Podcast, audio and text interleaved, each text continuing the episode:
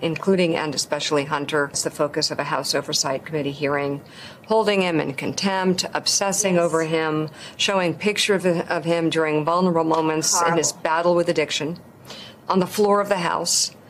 This would crush any family. Mika, I, I think what they are doing to Hunter is cruel.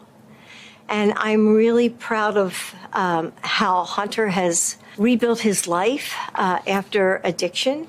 You know, I'm I love my son, and it's had it's hurt my grandchildren, mm-hmm. and that's what I'm so concerned about. That it's affecting their lives as well.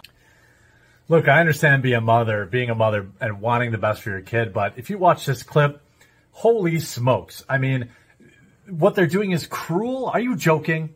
My name's Jeremy. My channel is called The Quartering, and if you like the video, please do leave a like on it and subscribe for more short and long form content.